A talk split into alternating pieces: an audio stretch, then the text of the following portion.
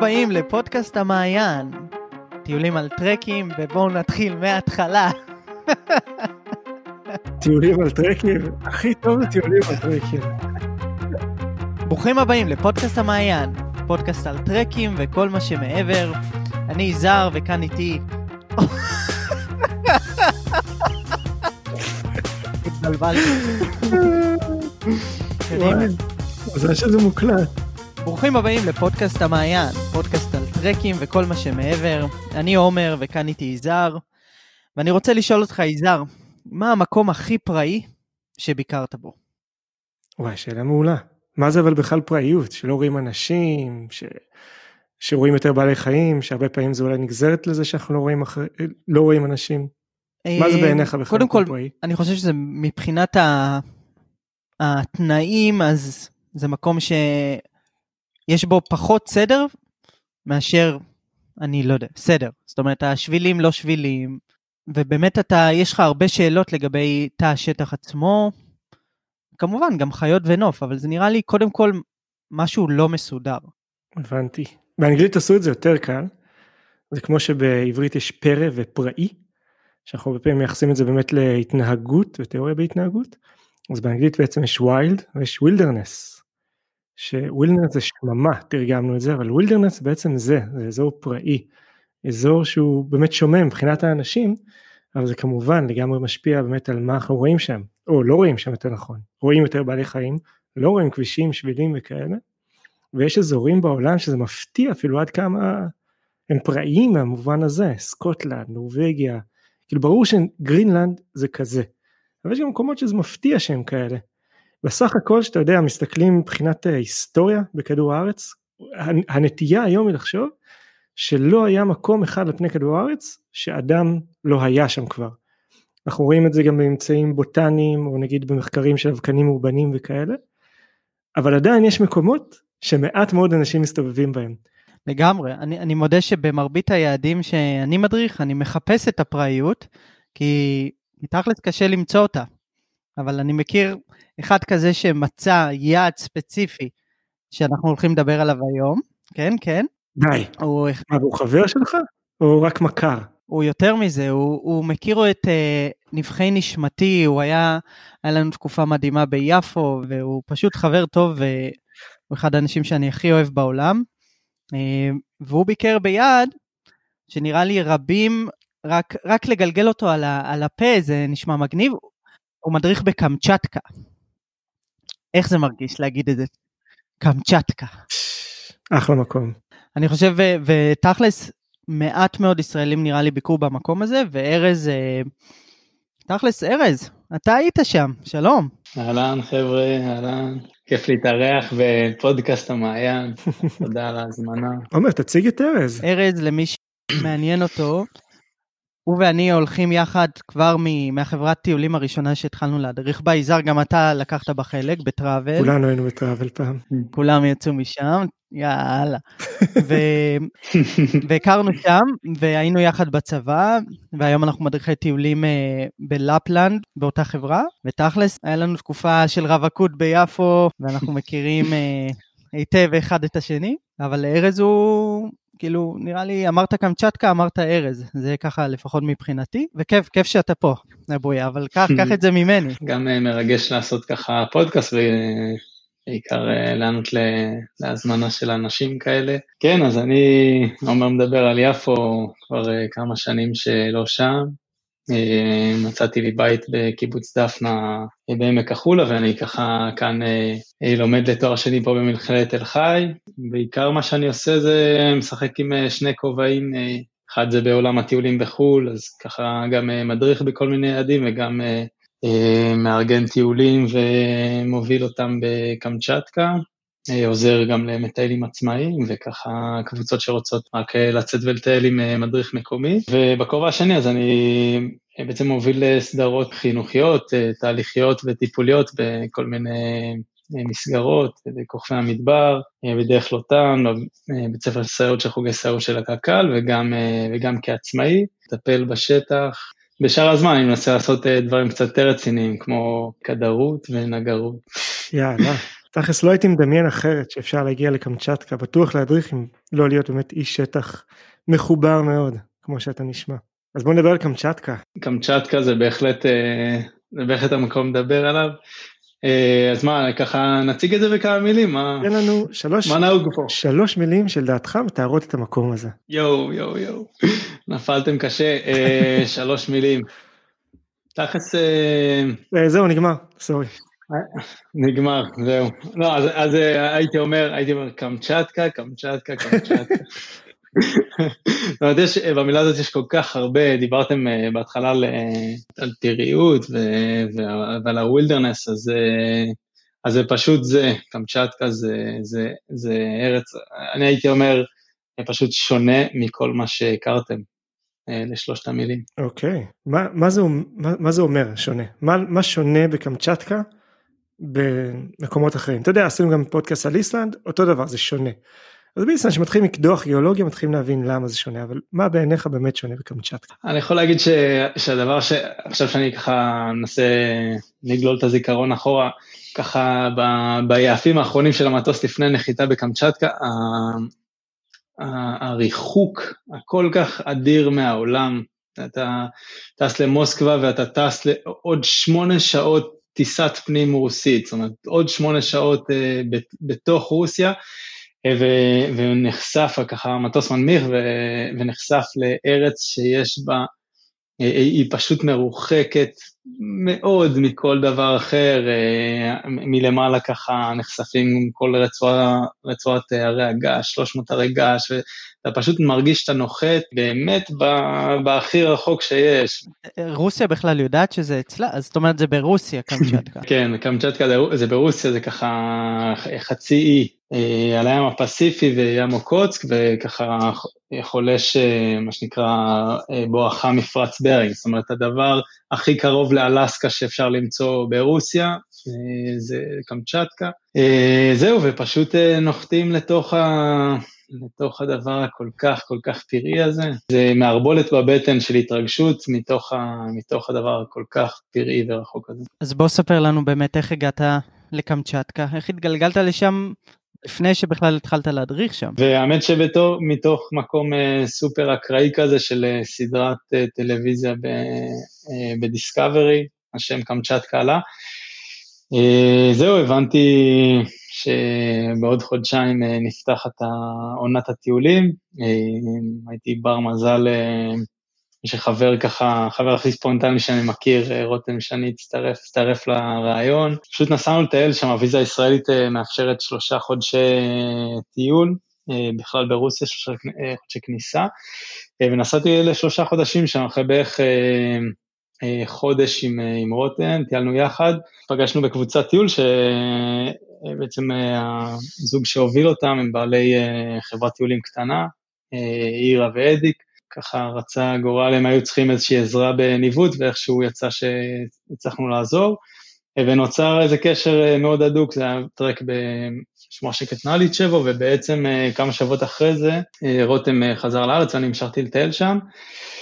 והטיול לבד שם הוא מורכב, אז ככה פניתי לעירה ואדיק, ושאלתי אם אפשר להצטרף לחברה, לעבוד בכל מה שצריך, זה יכול להיות מבחינתי עוזר מדריך, טבח או כל דבר אחר, והם ככה התקשרו בחזרה יום למחרת, אמרו לי, שמע, התמזל מזלך, יש כאן קבוצה חדשה שנרקמת לטרק מגניב, וצריך פורטר.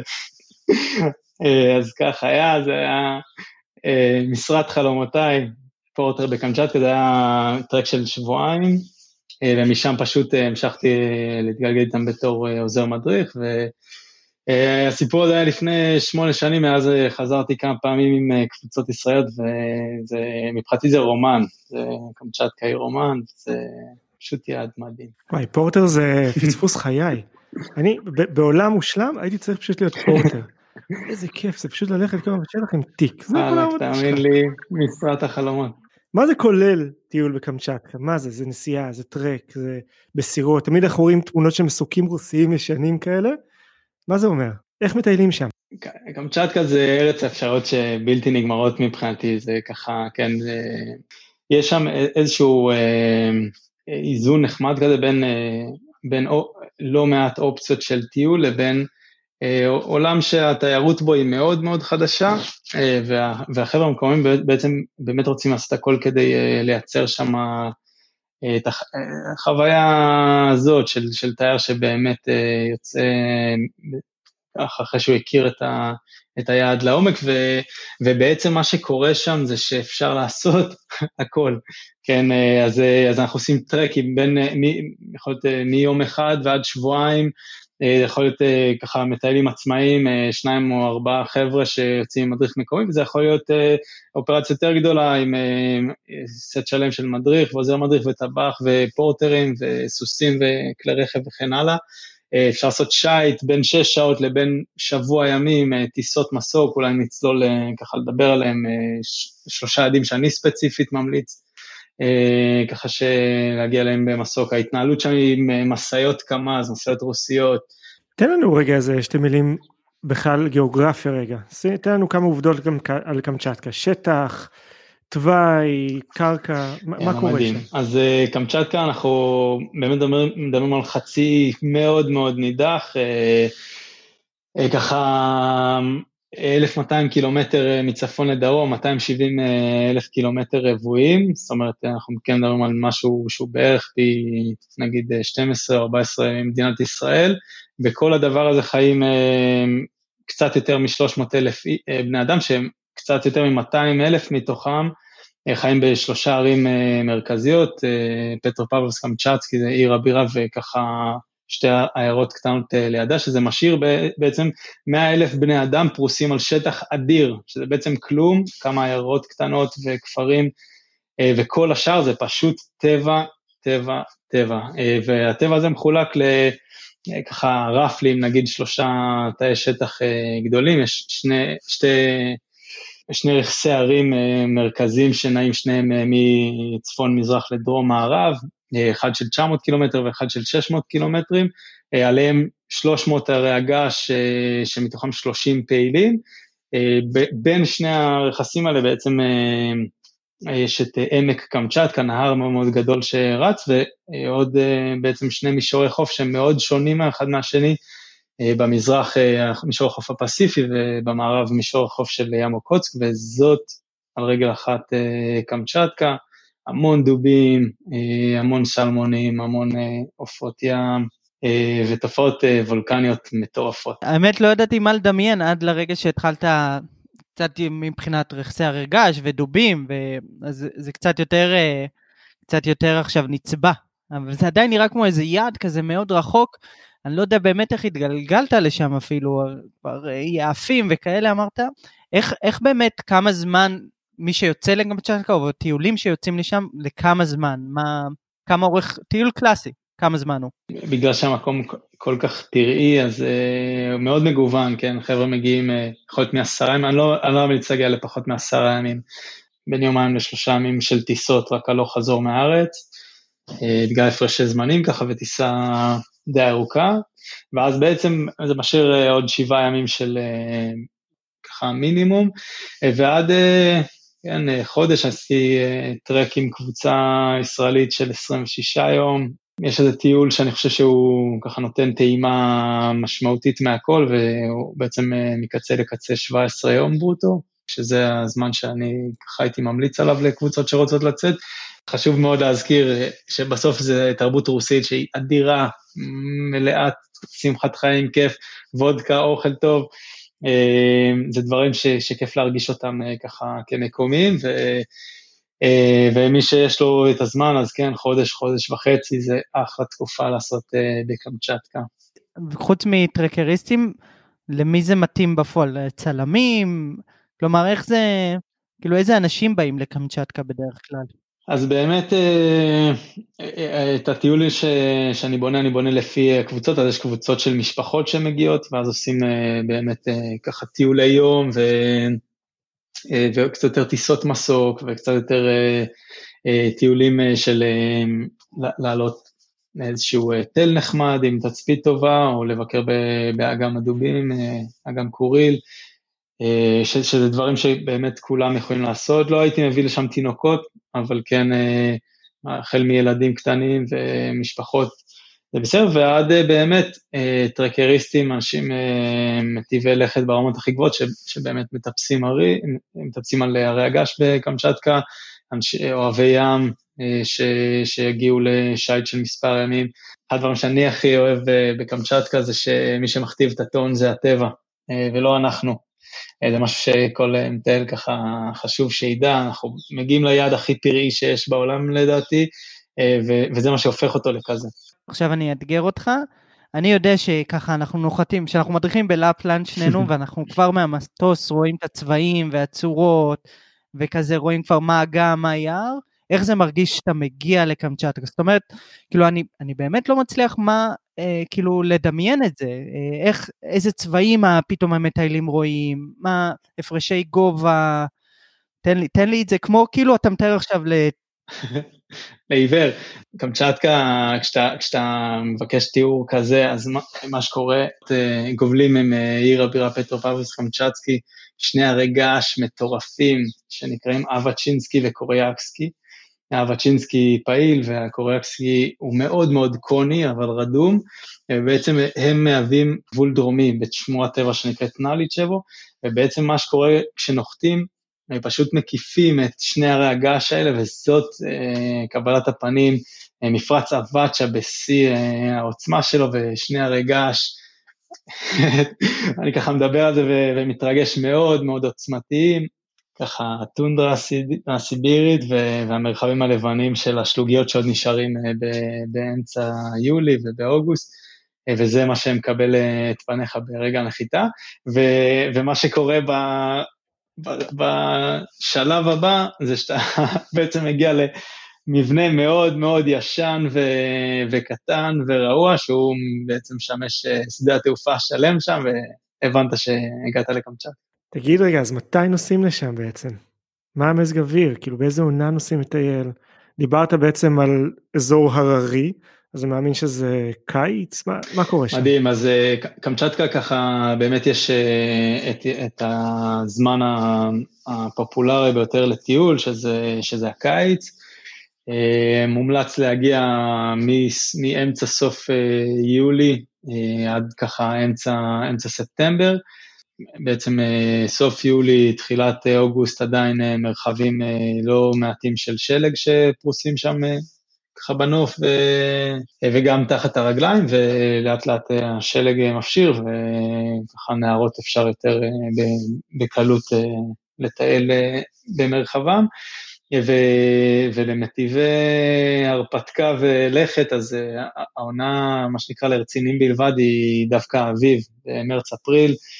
המשחק, מה שנקרא whole other ball game. אנחנו מדברים על הקבוצות שמגיעות, כמובן הכל מכוסה שלג, אה, אבל הרוחות אה, באביב בקמצ'טקה הן אה, כמעט ולא נוכחות, והמשקעים ככה לא נמצאים, ואפשר לאפשר שמיים נקיים ככה לשמש.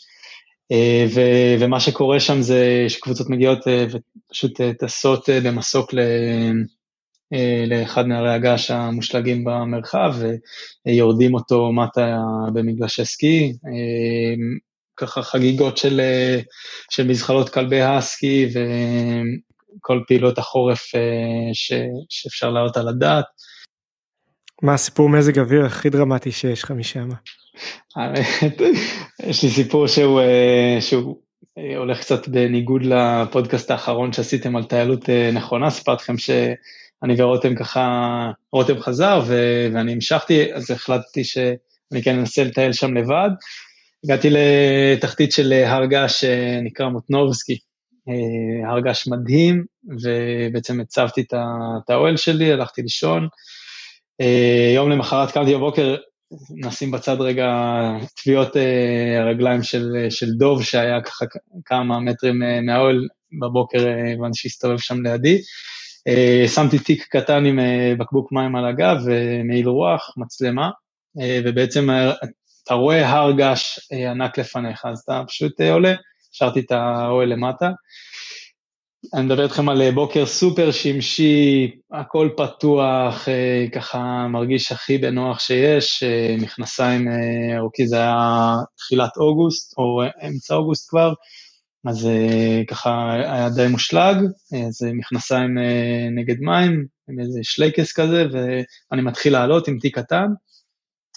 פשוט אחרי שעה אני רואה איזה גל של, של עננות מאוד נמוכה ככה מתקרב, אני דווקא מבסוט עליו, מהדבר המרתק הזה שמגיע, ועוברת עוד חצי שעה, ובעצם אחרי שהתחלתי לטפס על ההר, נכנס ערפל שהוא כל כך סמיך שאני לא רואה ממש את היד שלי אם אני פושט אותה קדימה, ובעוד כשעה או שעתיים ככה התחיל, התחיל לרדת גשם רציני שהפך לסופת ברד די מטורפת, ואני בראש שלי אומר, טוב, אם אני ממשיך לעלות, אז אני אעלה מעל גובה הענן וזה בסדר. זה עוד ככה לפני, לפני הברד. בעצם מצאתי את עצמי בתוך איזו סופה שהיא הגיעה בשניות, מה שנקרא לכבד את הטבע, אז אני עוד בצעירותי לא הייתי שם, וחזרתי אחורה כדי לחפש את האוהל, לא מצאתי את האוהל, פשוט הסיפור הבא הוא של כמעט 30 שעות בתוך סערה כזו, שאתם מבינים שאחרי הסיפור הזה, הבנתי שלבד לא נכון לטייל שם, ופניתי לעירה ואדיק, ומשם הסיפור ככה התגלגל איתנו. אני רוצה לעצור כי עשינו לך הפתעה קטנה, והעלינו פה את אירה ואדיק על הקו, אתה יכול להגיד להם שלום. Да, свидания, Эдик, Ира, как дела? סתם. סתם, לא, כמובן, ברור שסתם, איך מגיעים לאנשים בקמצ'טקה? וואלה, היום לכולם יש את הוואטסאפ ולכולם יש את הזום, והאמת שזה יותר קל משאתם חושבים. אבל כן, שני אנשים מאוד מאוד נחמדים, היום חברים. אז תגיד, מה עוד מסוכן בקמצ'טקה, בקמצ'טקה, חוץ מהמזג אוויר? דובים, יתושים, מה קורה שם? צריך להיזהר, כן, קמצ'טקה מעבר ל... באמת, זה כמו שאתה אומר, המזג האוויר שם שהוא מאוד מאוד הפכפך. דובים, בעיקר דובים, והתפרצויות געשיות, נכון לדעת לאיפה אתה מטייל ומה מצב הר הגעש סביבו אתה נמצא. מבחינת דובים אז עושים רעש, זאת הדרך להתמגן, סוגרים את, את האוכל או את כל מה שיכול לעשות ריח, ככה טוב טוב בשקיות ותולים על עצים או הרחק מהאוהל. מסתובבים שם עם גם רעשנים כאלה, פצצונות, כמו טייגרים קטנים אצלנו, אבוקות למיניהם, ספרי, כן, אלה הדברים ש, שהמדריך המקומי ייקח איתו, ובעיקר לדעת לזהות מרחוק ש, שנמצאים, והדובים, ו, ולתת כבוד, ל, לתת כבוד למקום, לתת כבוד לטבע, לתת כבוד לדובים, לא לגשת. באמת שעושים קמצ'טקה נגיד בגוגל, אז אז הרבה תמונות של דובים קופצים, והרבה מטיילים באים כדי לראות דובים שם. לגמרי. זה, זה כן. הסיפור? אז תראו, קמצ'טקה יש בה באמת כמה דברים שגורמים לאנשים, לאנשים להגיע, אנחנו חיים ממש על קצה המזלג, אני יכול להגיד שיש שמונה דברים עיקריים שאני ככה מחלק את קמצ'טקה לפיהם, ו... וממליץ להגיע לראות, יש, יש בעצם טיסת מסוק ש... שתשים, אתה יודע מה, אולי קודם אני אענה לך לשאלה, יש, יש אגם שנקרא אגם קוריל שהוא מטורף, עומר. אגם קוריל בעצם, אגם שכשמכשירים הנערות, מגיעים אליו מיליונים, מיליונים, מיליונים של, של סלמונים כל שנה, ובעצם בעצם לא, לאור הדגה הגדולה, אז מגיעים גם, גם לא מעט דובים, בקמצ'טקה אנחנו מדברים על עשרת אלפים דובים חומים קמצ'טקאים, זה דוב, זה הדוב החום בעצם הכי גדול במסה שלו בעולם, קיבל את השם שלו. זה זה, כן. שתוקף את ליאונרדו דיקפריו בסרטים? בסרט? מאוד מאוד דומה, הם כל הזמן האמת שואלים אותי הדובים שם, תגיד איפה ליאו, איפה ליאו? כן, לא, זה, זה, דוב, זה, דוב, זה דוב חום, זה לא, הרבה אנשים מתבלבלים, זה לא, זה לא דובים שאפשר למצוא בצפון, בצפון אמריקה, הגריזלי, הם קצת פחות מסוכנים מהגריזלי, אבל כן, כן יכולים להיות תוקפניים, אומניבורים, בעיקר ניזונים מהסלמון כשיש, וכשלא אז אוכמניות וכל מיני פירות השדה. אז אנחנו באמת אומרים, מדברים על עשרת אלפים דובים חומים, זה המון, יש, הם פרוסים על כל תאי השטח, בכל מקום אפשר לפגוש אותם, אבל כן, מקבץ מאוד מאוד גדול שלהם מגיע לאגם קורי, ובעצם שם אפשר לעשות בין טיול של יום, כשאנחנו טסים שם בטיסת מסוק שאורכת בערך 45 דקות לכל כיוון, עושים שם גם עצירות בדרך עם המסוק, כי על הדרך יש לא מעט דברים לראות, וקבוצות מגיעות גם ליומיים, שלושה וארבעה ימים, בעצם פשוט חיים עם, עם הדובים שם במרחב. האטרקציה היא בעיקר רגע אחד לשהות ולחוות את הדוב או את הדובים במרחב מחיה הטבעי שלהם, עם עלות השחר ועם השקיעה.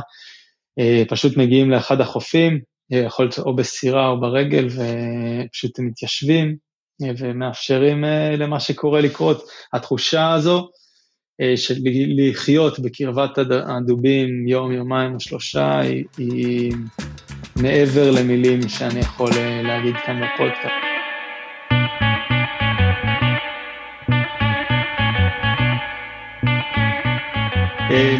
מעבר לזה, מעבר לדובים יש עוד כמה דברים שאני חושב שחשוב שנאמר בקונטקסט של, של קמצ'טקה, אז יש את עמק הגייזרים, שאני חייב להגיד שזה לא, לא הגייזרים הכי מטורפים שתמצאו בעולם, אני מניח שמי שהיה ביילוסטון, כן ראה אולי גייזרים, או באיסטלנד, גייזרים שהם קצת יותר מרשימים, אבל הטיסה וההגעה לעמק הזה, בעצם טיסת מסוק של 50 דקות מהרכס הווסטוצ'ני, עוצרת נשימה, בעצם ככה הטייסים משחקים שם עם, עם כל מיני שמיניות סביב, סביב הרי געש, קונים, עם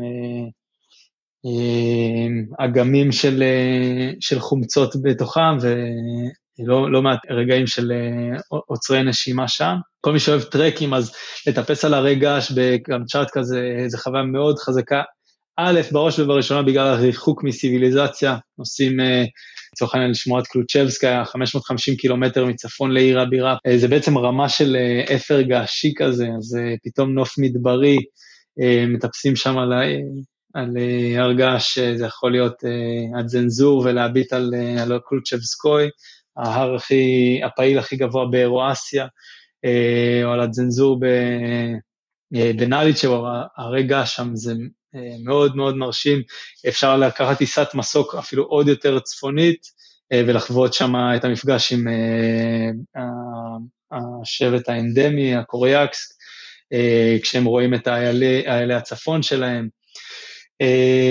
כן, זה, זה בגדול. ארז, כן, אבל כאן, כאן לא... איך, איך זה עובד עם אוכל?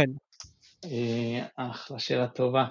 אוכל, מים, בטרקים, זאת אומרת, תיארת, אנחנו מדברים על נוף פראי וטרקים להרי געש, אבל כאילו, יש, יש מקומות להצטייד, ובכלל איך התרבות גם מתייחסת למקום, זאת אומרת, מה, מה, איך אני כזה בממשק של זה, המקומיים רק מצטרפים אליי ומלווים אותי לאורך כל המסע, או, או יש שם תרבות שאתה גם נכנס אליה, זאת אומרת, כי הם נראה לי לא הולכים ומצלמים את הדובים כל הזמן, ומטיילים באים ומצלמים אותם.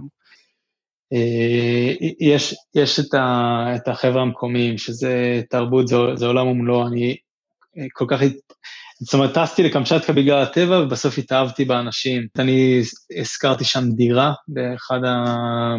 מעין אה, בתים קומוניסטיים כאלה, תקופת, אה, תקופות קצת חשוכות מהעיניים שלהם, כן?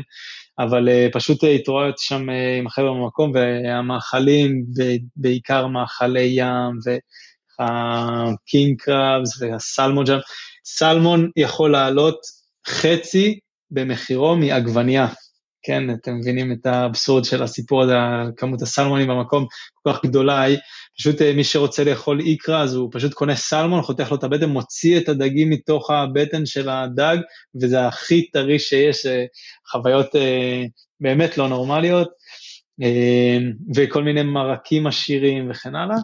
יש משהו שהוא לא טבע, תרבות וכאלה. אז התרבות שם ככה מאוד מגוונת ומעניינת, יש הרבה מאוד היסטוריה, מוזיאונים בעיר. אז זה מבחינה ככה מהבחינה הזאת של התרבות, ואם אנחנו מדברים על טרקים, אז לרוב אה, אנחנו נוציא לצד אה, מדריך, עוזר מדריך אה, ונהג, אנחנו נוציא גם טבח או טבחית שיצאו עם הקבוצה, ובעצם האוכל שאוכלים בטרק הוא, כן, הוא קצת יותר מינימליסטי, בדרך כלל כי סוחבים על הגב, או גם עם הפורטרים סוחבים, אז אנחנו כן נעשה ארוחות גורמה, אבל ביום לפני היציאה לטרק ובחזרה, ובטרק עצמו זה אוכל, אוכל של טרק, אז זה ככה, כן יהיו אה, דגים וסלמון ומרקים, אבל זה יהיה קצת יותר, אה, קצת יותר עדין, קצת יותר אה, פשוט, כן, אז אני מקווה שעניתי. ענית נהדר. מה הדבר הכי מופרע שאכלת שם? האוכל הכי, הכי כן, קיצוני שאפשר להגיד ש, שחוויתי שם היה בעצם אה, בשייט, יש אה, בטיולים, אה, אני אוהב לעשות יום שייט, נוסעים למפרץ שנקרא רוסקיה, יש שם כל מיני אתרי ים ככה מומלצים, ובעצם מה שקורה זה שבדרך הלוך, הסירה עוצרת ליד סירות דייגים שככה בעבודה באותו יום, ופשוט הקפטן שואל את הדייג מה יש לו, ופשוט מעמיס על הספינה, וזה אה, הולך להיות ארוחת הצהריים, אז זה היה אה, באמת king crabs שהגיעו טרי טרי מאותו בוקר, ודגים למיניהם, וכל אה, מיני אה, כן, ביצים של כוכבי ים, ו, ומה לא. איי, אתה מבין? אנחנו קונים בבוקר, הולכים לסופר, קונים אוכל לקבוצה, בודקים באפליקציה מה המזג אוויר. ארז בדרך עם הסירה אוסף ביצים של כוכבי ים, טס במסוק לחבר שלו הדוב, לאכול איתו אוכמניות. טעינו איפשהו, טעינו בניווט איפשהו. רק תבואו חבר'ה, זה יעד אדיר, אה, מחכים לכם. איך זה ביצים של כוכבי ים? יש גם לבן, צהוב וכאלה? ים יש. אה. אנחנו מתחילים להתקרב לסוף הפודקאסט. אה, עצוב, עצוב. כן. די זריז. ובסוף כל פרק יש פינה נהדרת. עומר, אתה הולך להציג לנו את הפינה? כמובן, יש יש שתי פינות. אה, הפינה הראשונה אה, זה באמת פינת הכמה עולה. Mm. אה, קצת לגבי הטיול המטורף הזה, בוא תגיד לי כמה עולה, ארז. כמה עולה טיול מאורגן כזה מלא בקמצ'טקה? אז שוב, אני חושב שכבר הבנתם את המגוון ביעד, זה מאוד מאוד משתנה. אם רגע נשים את הדבר הפשוט במרכז, זה איך מגיעים לשם. אז זה יותר פשוט ממה שחושבים. אה, בעצם אה, טסים למוסקבה ומשם אה, שלוש אופציות. יש כל יום מתחילת יולי עד סוף ספטמבר, יש כל יום טיסה ישירה ממוסקבה לפטרופבלוס קמצ'צקי, עיר הבירה. ואם הטיסה הזו היא תפוסה, אז אפשר לעשות עצירות ולהגיע דרך ולדיווסטוק או חברובסק, אה, לשני היעדים שדרכם אה, יש קונקשנים, אה, והטיסה עולה בערך 1,000-1,200 דולר הלוך חזור מהארץ לשם, ו, ובסוף לחבר'ה שיוצאים לטייל, לטרק בשמורות, עלות הטיול היא קצת כמו לטייל בארץ ואולי טיפה יותר, זאת אומרת מבחינת אוכל שקונים ב... ככה בסופרים ומתכוננים לטרק, או התשלום על אה, מדריך טיולים אה, מקומי, שהוא קצת אולי פחות מבארץ, ולינה מקומית בכל מיני דאצ'ות או, אה, או בקתות, בקתות ערים שכאלה, העלות היא קצת כמו טיול בארץ. זה מהבחינה הזאת. ואם אנחנו נכנסים לטיול, לצורך העניין, מה שאמרתי על ה-17 יום קצה לקצה, אז אנחנו מכניסים שם שתי טיסות מסוק אה, ו- ושייט וככה חבילה די רצינית. צריך להגיד שהטיול הוא לא זול, כן? אם, אם אתה שואל אותי כמה עולה טיול, אז התשובה הראשונה זה שזה לא זול, משהו שצריך להבין, להכיר ולדעת. אה, וטיול כזה הוא יעלה ככה קצה לקצה בין 7,000 ל-8,000 דולר, משהו כזה. אה, תלוי כמובן בגודל הקבוצה ו... אה, ככה מה בדיוק רוצים לעשות שם, אם זה טרק זה יכול להיות הרבה פחות, אה, אז זה, זה, זה בגדול הסיפור. מי שרוצה לטוס עצמאית לאגם קוריל, או מי שרוצה לטוס עצמאית לעמק הגייזרים, העלויות של הדברים האלה הם בערך 800-900 דולר אה, ליום כזה, שככה אני אומר, גם מי שמטייל שם עצמאית ופשוט רוצה לעלות על מסוק, דרך החברות המקומיות, הם פשוט מוכרים סלוטים, זה, זה העלויות. סחטיין. זהו, הפינה האחרונה שלנו לפודקאסט הזה. הפינה האהובה עליי, הפינה המרגשת ביותר, פינת הציטוט. ארז ציטוט אחד שאתה אוהב שתרצה לחלוק עם כל המקשיבים. כולנו איתך. לך בעקבות השמש, לכיוון, לכיוון בה נושבת הרוח. תנשום, תנשום עמוק, בסס את כוונותיך. תחלום באומץ לב, מחר הוא יום חדש עבור כולם, עם ירח ושמש חדשים. אז לך, לך בעקבות השמש, בכיוונם של הציפורים הנודדות, בכיוונה של האהבה. זה הציטוט שלי. יאללה, אין, אין. תמיד היית איש רוח. בואנה, הציטוטים פה משתפרים מפינה לפינה. כן, כן, זה... יום יבוא נעשה פרק רק של ציטוטים. זה גם לא משהו נדוש, כל... וואי, לגמרי. מדהים. שיחקת אותה ארז עם זה. אמ, האמת שסיימנו, לצערנו, אבל... וואי וואי, וואי. אולי אני רק אוסיף אה, משהו קטן. מי שרוצה לבוא לקמצ'טקה, אני אשמח אה, לייעץ ולעזור, אפשר למצוא אותי בפייסבוק, ואפשר אה, ככה פשוט להרים טלפון, זה הכי פשוט, או לעשות איזה סדרה, סדרת שטח, או סדרת הישרדות לחרמון או במדבר, ממש באהבה. ו, וגם בלעדיי, רוצה להגיד לכם שקמצ'טקה זה מקום אדיר, ויכול להיות שיפחידו אתכם או זה, תיסעו, תהיו, אה, תהיו אה, בטוחים, אבל תיסעו, כיף שם לאללה. יאללה, לי יש אה, ש...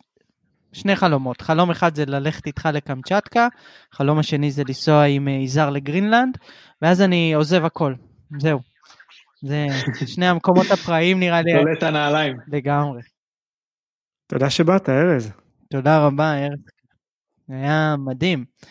תודה, תודה לכל מי שהאזין, אנחנו מקווים שגיליתם עוד יעד פראי כזה ושמתם אותו על אה, מפת הטיולים שלכם. אה, ארז כיזהר היה מדהים, תודה לכולם. אנחנו מזכירים לכם לשתף את הפודקאסט הזה אם, אם נהניתם. אנחנו גם באפליקציות השונות, בספוטיפיי, באפל, בגוגל פודקאסט. אה, תשתפו בין חברים, תחשפו אותם ליעדים מגניבים, לא יודע, כל הזמן לחשוב טיולים נראה לי זה דבר בריא. תודה רבה. היידה, תקפצ'קה. לאכול ביצים של כוכבי ים.